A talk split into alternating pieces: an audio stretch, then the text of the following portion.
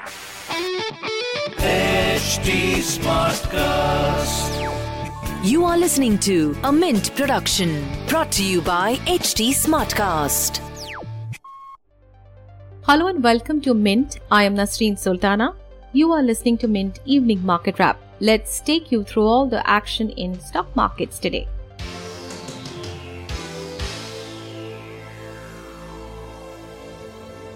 Indian markets made a strong rebound on Wednesday as recovery in domestic economy boosted investor confidence. However, risks of Omicron COVID variant stays while Fed's signal of tighter monetary policy ahead to tackle economic risk from elevated inflation may drain FII money out of India. The BSE Sensex ended at 57,685, gaining 620 points or 1%. The Nifty was at 17,167, adding 184 points or 1%. Among sectors, metals and banks gained the most while healthcare fell. IndusInd Bank, Axis Bank, State Bank of India, Tech Mahindra and Maruti were top gainers in the Sensex. Among laggards were Dr. Reddy's, Ultratech Cement, Sun Pharma, Bharti Airtel and Titan. The Indian economy expanded 8.4% in the September quarter, surpassing its pre-pandemic size as vaccination picked up pace and services activity returned to normal after the disruptions caused by the devastating second wave of the pandemic in the June quarter.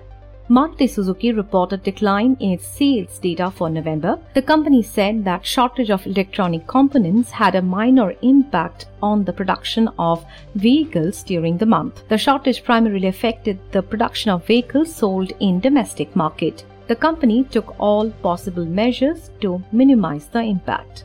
Goods and Services Tax or GST collections jumped to over rupees 1.31 lakh crore in November, the second highest since its implementation in July 2017, in line with the trend in economic activity recovery, the finance minister said on Wednesday.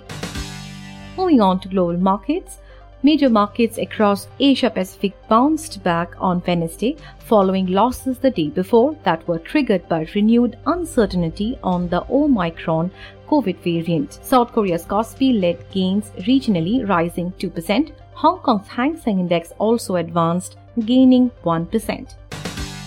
In other asset class news, oil prices were higher in the afternoon of Asian trading hours after tumbling the day before. International benchmark Brent crude futures were up 3.8% to $71.86 per barrel.